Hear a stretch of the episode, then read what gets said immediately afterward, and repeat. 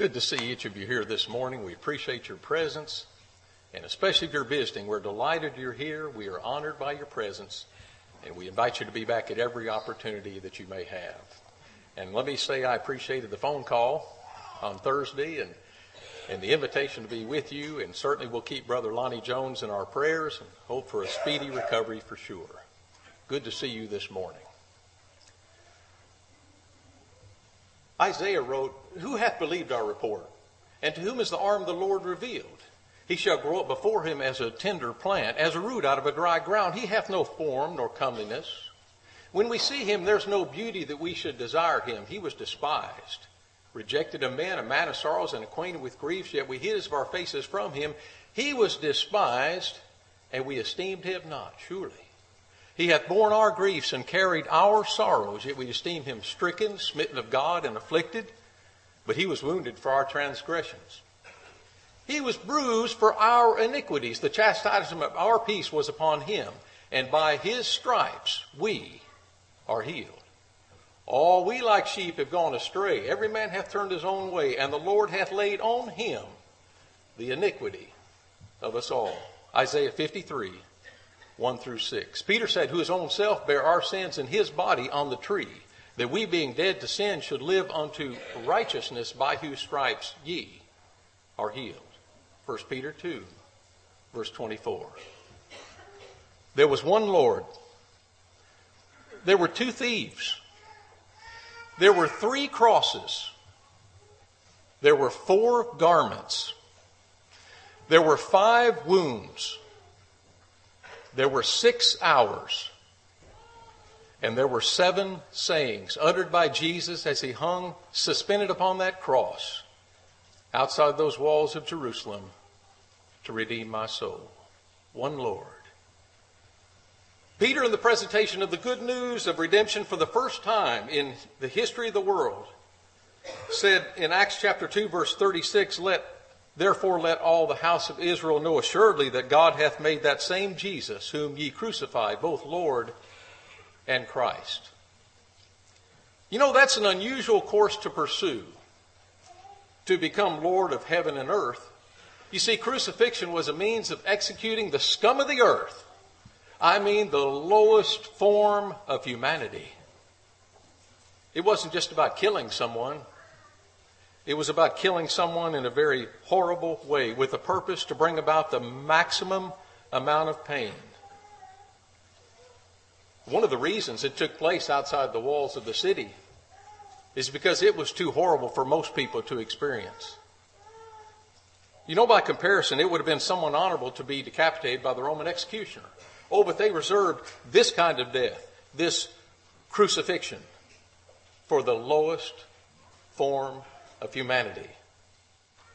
Would you say, Peter? Let all the house of Israel know assuredly that God hath made him Lord in Christ, this Jesus, whom ye hath crucified. You remember Paul in Ephesians chapter 4, verse 4 beginning, there's one body, one spirit, even as you're called in one hope of your calling, one Lord, one faith, one baptism, one God and Father of all, who is above all and through all and in you all. Now notice, there in verse 5. Would you say, Paul? One Lord. One Lord. And we visualize him with those spikes driven through his hands and feet, his body bruised and bleeding, his back lacerated from the horrible scourging that had taken place just beforehand, and to be put upon that cross. Paul said, Let this mind be in you, which was also in Christ Jesus, in Philippians 2. 5 through 8. He said, Who being in the form of God thought it not robbery to be equal with God, but made himself of no reputation, and took upon him the form of a servant, and was made in the likeness of men. And being in found in fashion as a man, he humbled himself and became obedient unto death, even the death of the cross. What are you saying, Paul? Friends, the way up is down. You see, the way to greatness is service. It's humility that elevates one in the eyes of God, not prominence or greatness in the eyes of the world. No, it's humility that sacrifices to serve. He died on that cross, bearing your sins and mine. That's why he hung there. Nails? Why, they couldn't hold the one who calmed the raging sea with the words, Peace be still, and instantly there was great calm. Well, the very idea. It wasn't nails that held my Lord to the cross. What was it then? It was his love for you and me. One Lord. There were two thieves. Two thieves. One on either side of the Lord representing all of fallen humanity. And now sure we've all sinned. All have sinned and come short of the glory of God. Romans 3.23. There's not a righteous man on earth that doeth good and sinneth not. Ecclesiastes 7 verse 20. For through one man sin into the world, and death through sin. For death hath passed upon all men, for that all have sinned. Romans 5, verse 12. Sure, we've all sinned. We understand that. We're aware, the, we're aware of the fallen estate of mankind. All are sinners, but there are two kinds. Both represented right here, one on either side of the Lord. One a penitent sinner, Oh, sure, they both railed on him, you remember. Matthew explains that, of course, in Matthew chapter 27, verse 44. Both of them cast the same reproach that they were hearing from the mob that was below and before him. But Luke tells us that one of them repented. You see, Jesus came to seek and to save that which was lost. Luke 19:10. He died in my stead, hoping that somehow this great love is exhibited in his life, and his death will touch my heart and turn my life around. It did for one of those thieves, a penitent sinner, but the other one, impenitent. This represents every class of humanity, friends, all sinners. Oh, but some, that being few as opposed to the many, Matthew 7, 13 and 14, will turn from the practice of sin, servitude to Satan, turn their footsteps toward the testimony of the Lord, and others, most, never will. Two thieves. There were three crosses the cross of redemption. You remember in Ephesians chapter 2, Apostle Paul wrote, But now in Christ Jesus, you are sometimes who are afar off made nigh by the blood of Christ, for he is our peace who hath made both one, and hath broken down the middle wall of partition between us, having abolished in his flesh the enmity, even the law of commandments contained in ordinances, for to make of himself of twain one new man, so making peace, that he might reconcile, listen to it, both unto God in one body by the cross, having slain the enmity thereby. The cross of redemption. That's the one in the center. But there's also the cross of salvation. Paul tells that in 1 Corinthians 1:18 for the preaching of the cross is to them that perish foolishness, but unto us which are saved, oh it's the power of God. Even though this thief was receiving the just reward of his deeds, even though he deserved to die, for his conduct, he recognized something in Jesus Christ, who himself was dying in the same manner, hanging on the cross. But you know, the marvelous thing to me is that despite the agony, despite the horrible suffering, despite the shame, despite the terrible pain, Jesus never once forgot his mission. He came to seek and to save that which was lost. Marvelous thing. You see, friends, the Lord always has the kindest regards, the highest good. And the greatest blessings, if you will, to bestow upon others, no matter the immediate circumstances. How horrible, how terrible, how negative, how painful they may be. Unlimited blessings bestowed upon those with a penitent heart who turn to Him. Marvelous indeed. The cross of redemption, the cross of salvation, and the cross of condemnation. All three on that darkened hill just outside those walls of Jerusalem. You know, the impenitent thief never really apparently gave consideration to the nearness of eternal life. He apparently never considered it. I remember that Jesus said when the multitudes were following him, you remember in Luke chapter 14, verse 27, and whosoever doth not bear his cross and come after me cannot be my disciple. This impenitent thief apparently was bemoaning his uh, lot in life, apparently. I mean, this man was possibly thinking how terrible it was that these people would do this to me. even though he was receiving the just reward of his deeds. There was a degree of self pity, obviously. His view was inward. He was probably only concerned with the negative situation. No doubt, if he had gotten loose, he maybe would have thought in terms of vengeance. I mean, I just hate these people for this. Friend, that won't work. That won't win. He never turned loose. He never gave himself up. He never realized the principle taught by the Lord in the previous verse in Luke chapter 14, 26. Yea, in his own life also. Lord, I'm hanging helpless here on a cross. I'm going to die soon. Save me. Apparently never crossed his mind. You know, there are many people, friends, in the world today,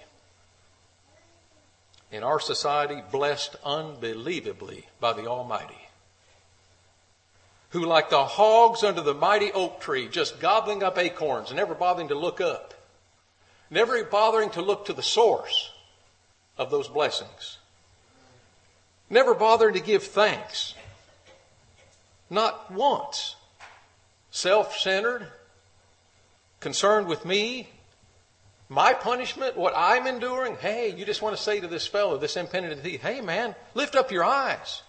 You're going to die in a few hours. And right here beside you is the portal of glory.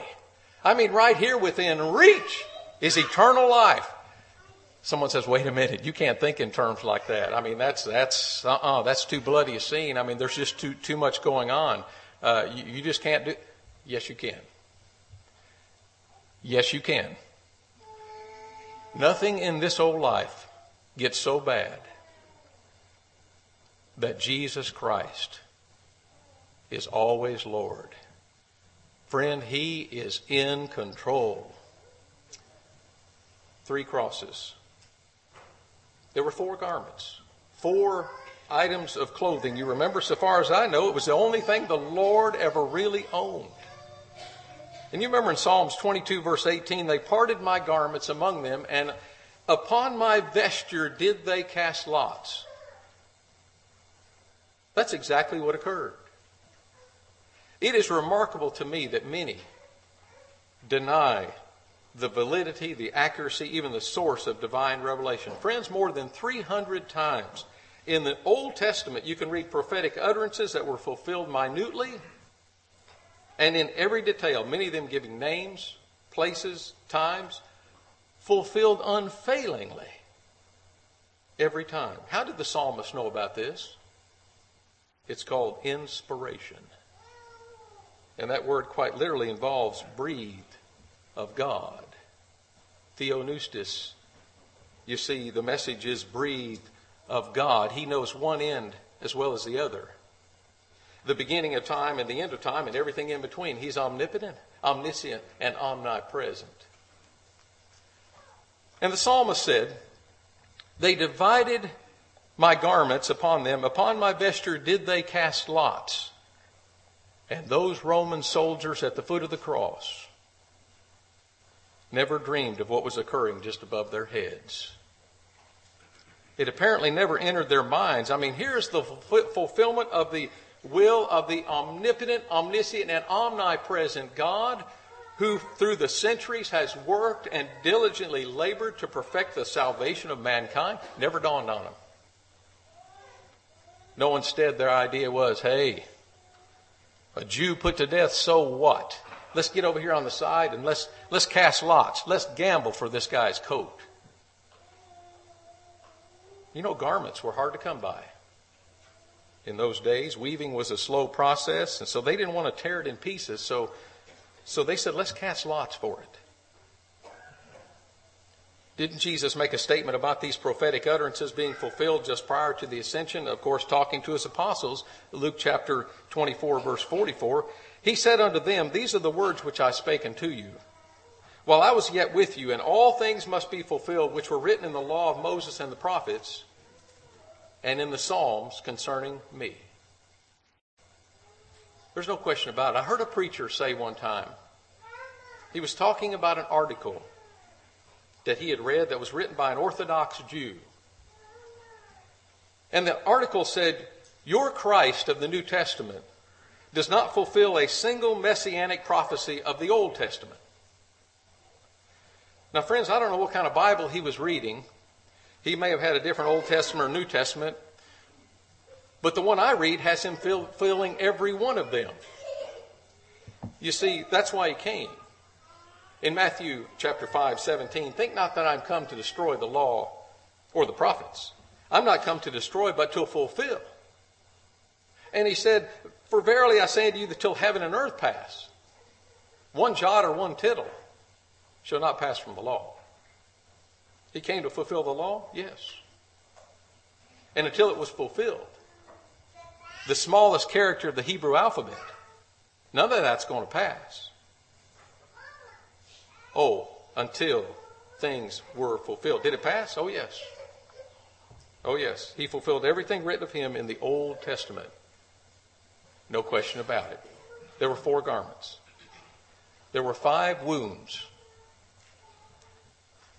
Of course, the spikes driven through his hands and feet. Now, those familiar with how crucifixion would have been carried out suggest that the spikes would have actually been placed at the base of the hand in the palm area and not in the palm itself because it wouldn't have held the weight of a full grown man. So they were placed in that base of the hand, the wrist area. But you remember the Roman soldier broke the legs of the two thieves. And they came to Jesus and saw he was dead already. And of course, they did that sort of thing to hasten death because the person could no longer lift themselves up in order to get a breath, and suffocation would occur. But when the Roman soldier saw that Jesus was dead already, he thrust the spear into his side, and the scripture says, forthwith there came out blood and water. You know, I understand Isaiah 53, 1 through 6, much better when I visualize this. He was wounded for our transgressions. He was bruised for our iniquities. The chastisement of our peace was upon him, and by his stripes we are healed. I understand it much better. But there is an element I have never understood. To beat him, to scourge him, horrible, beyond imagination, the pain and the suffering he endured. Some didn't even make it past that. For many, that hasted death right there.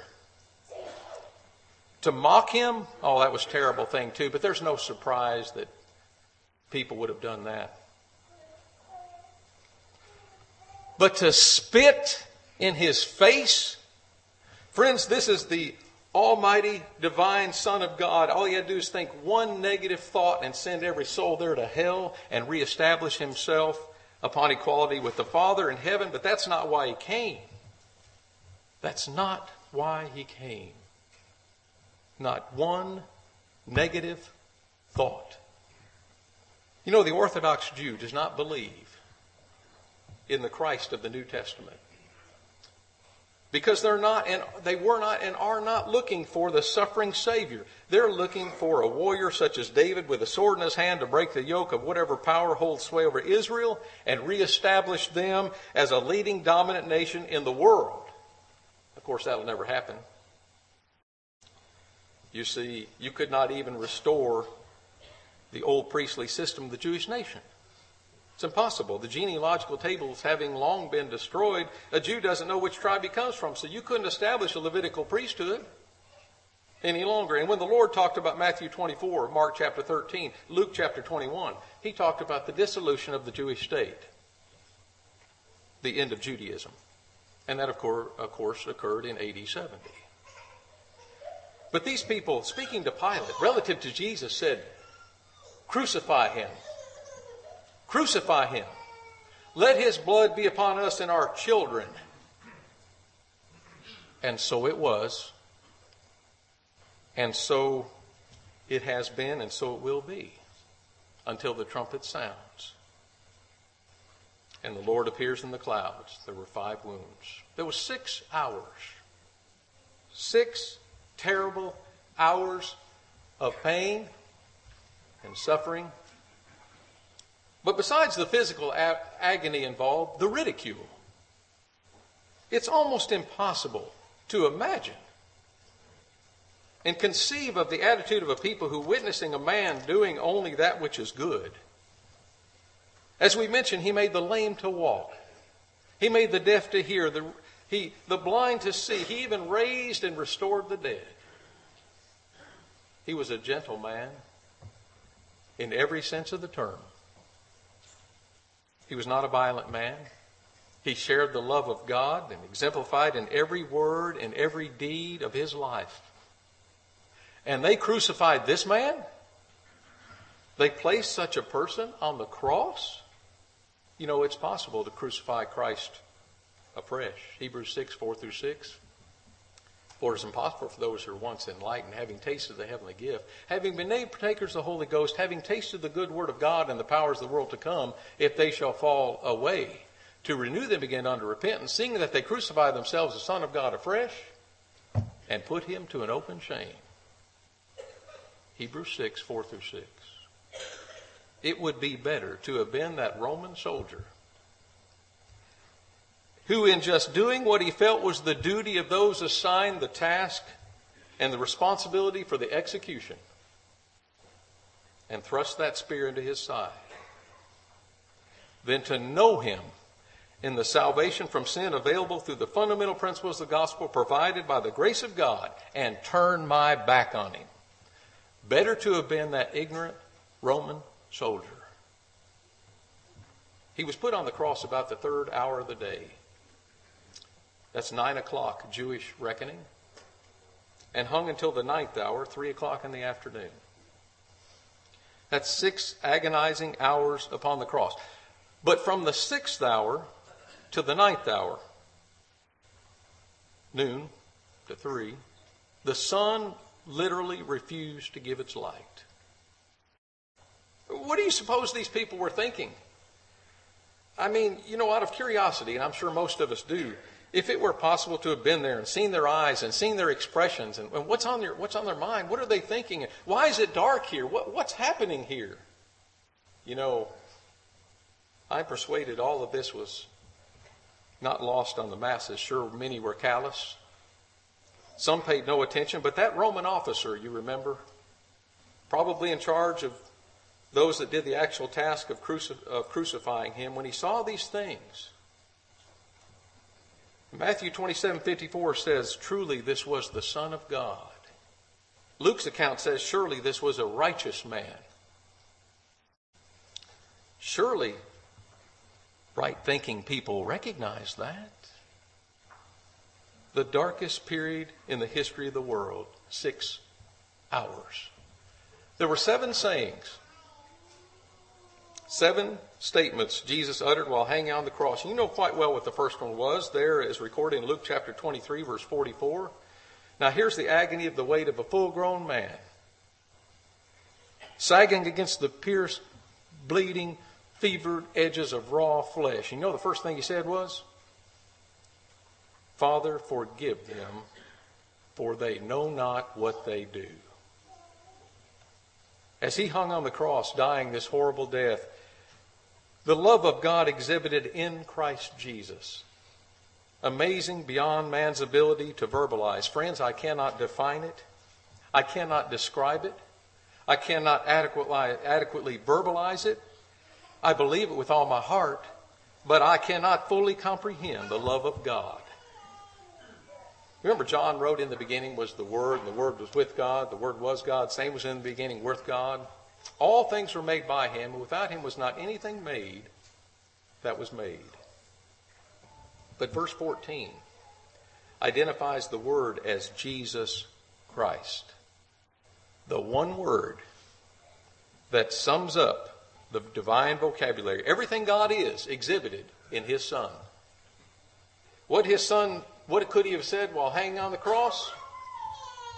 Kill them all. That's justice.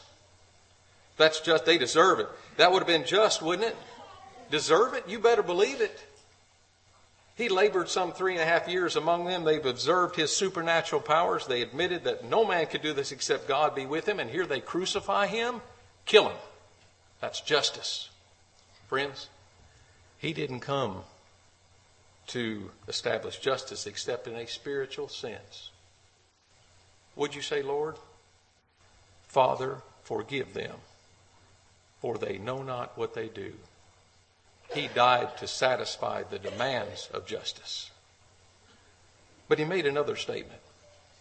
John chapter 19, verse 26. When Jesus therefore saw his mother and the disciples standing by, whom he loved, he said unto his mother, Woman, behold thy son. And then he saith he to the disciple, Behold thy mother. From that hour, this disciple took her into his own home. You mean Jesus didn't even have a place to, uh, for his mother when he left? Well, you remember Matthew chapter 8, verse 20. The foxes have holes, the birds have airs, uh, birds of the air have nests, but the Son of Man hath not where to lay his head. Lord, what's important in life? Well, in my house, my cars, my bank account, my retirement fund, those things have their place. They have their importance. They're essential in day to day matters but they're not of primary importance.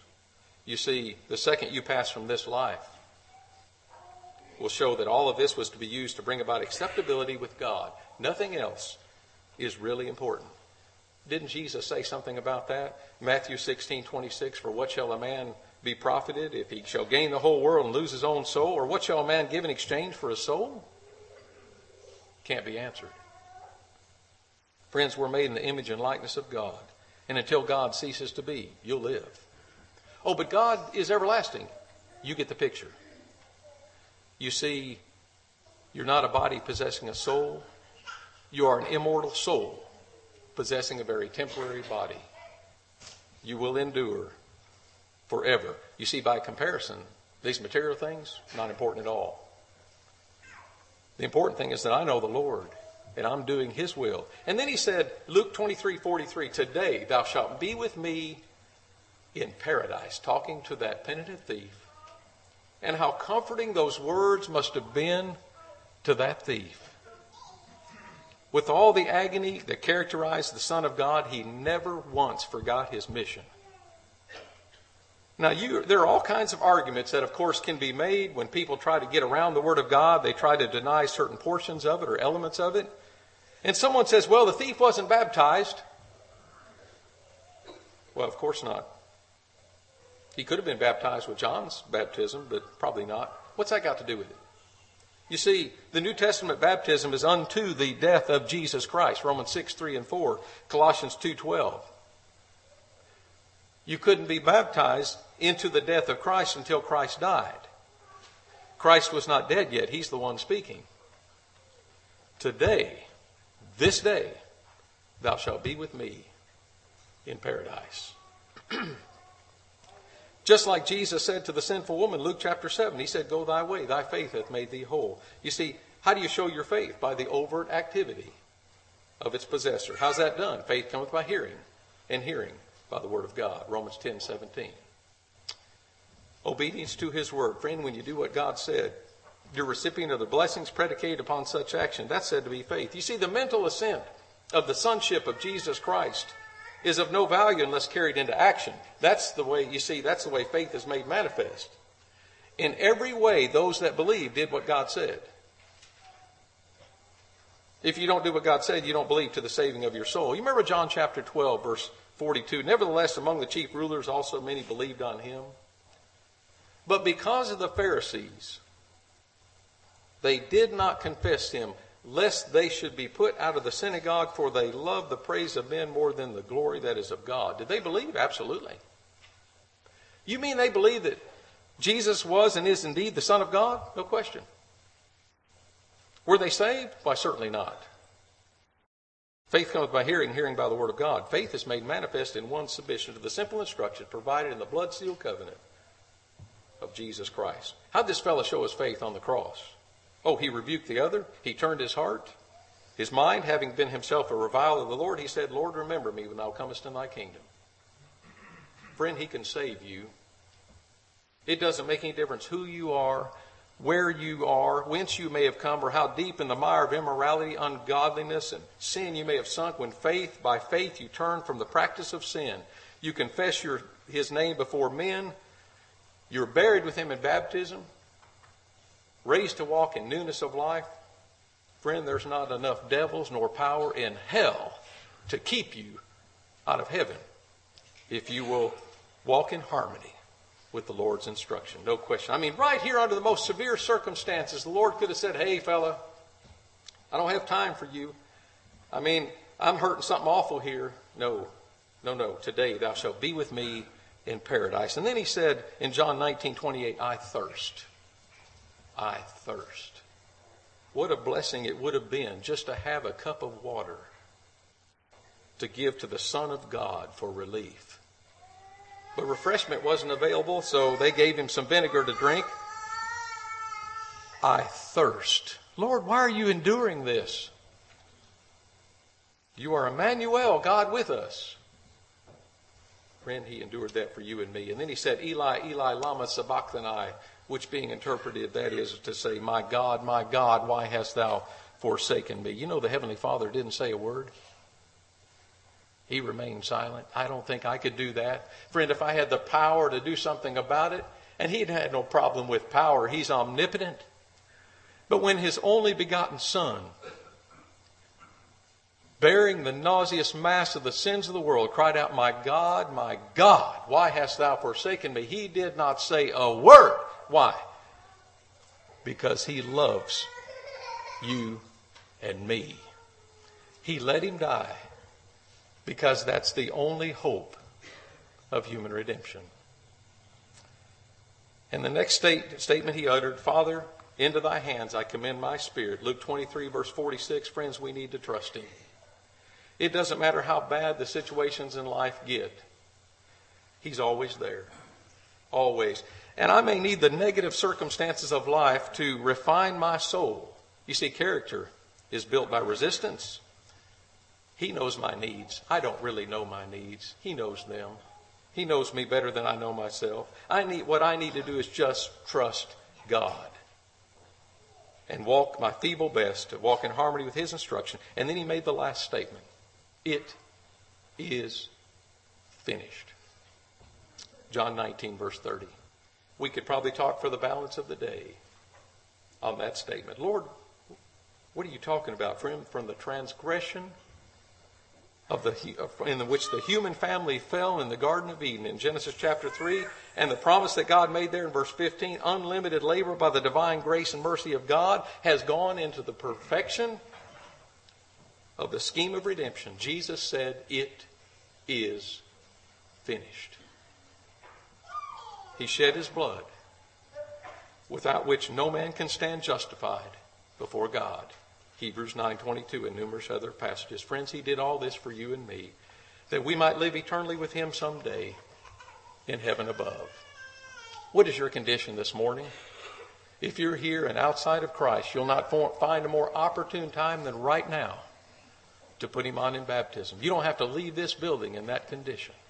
If you believe that Jesus is the Son of God, you're willing to repent of your sins, to confess his name before men, and then following his instruction, to be buried with him in that watery grave of baptism for the forgiveness of sins. If you've once done that, you've wandered away, friend, you need to come home.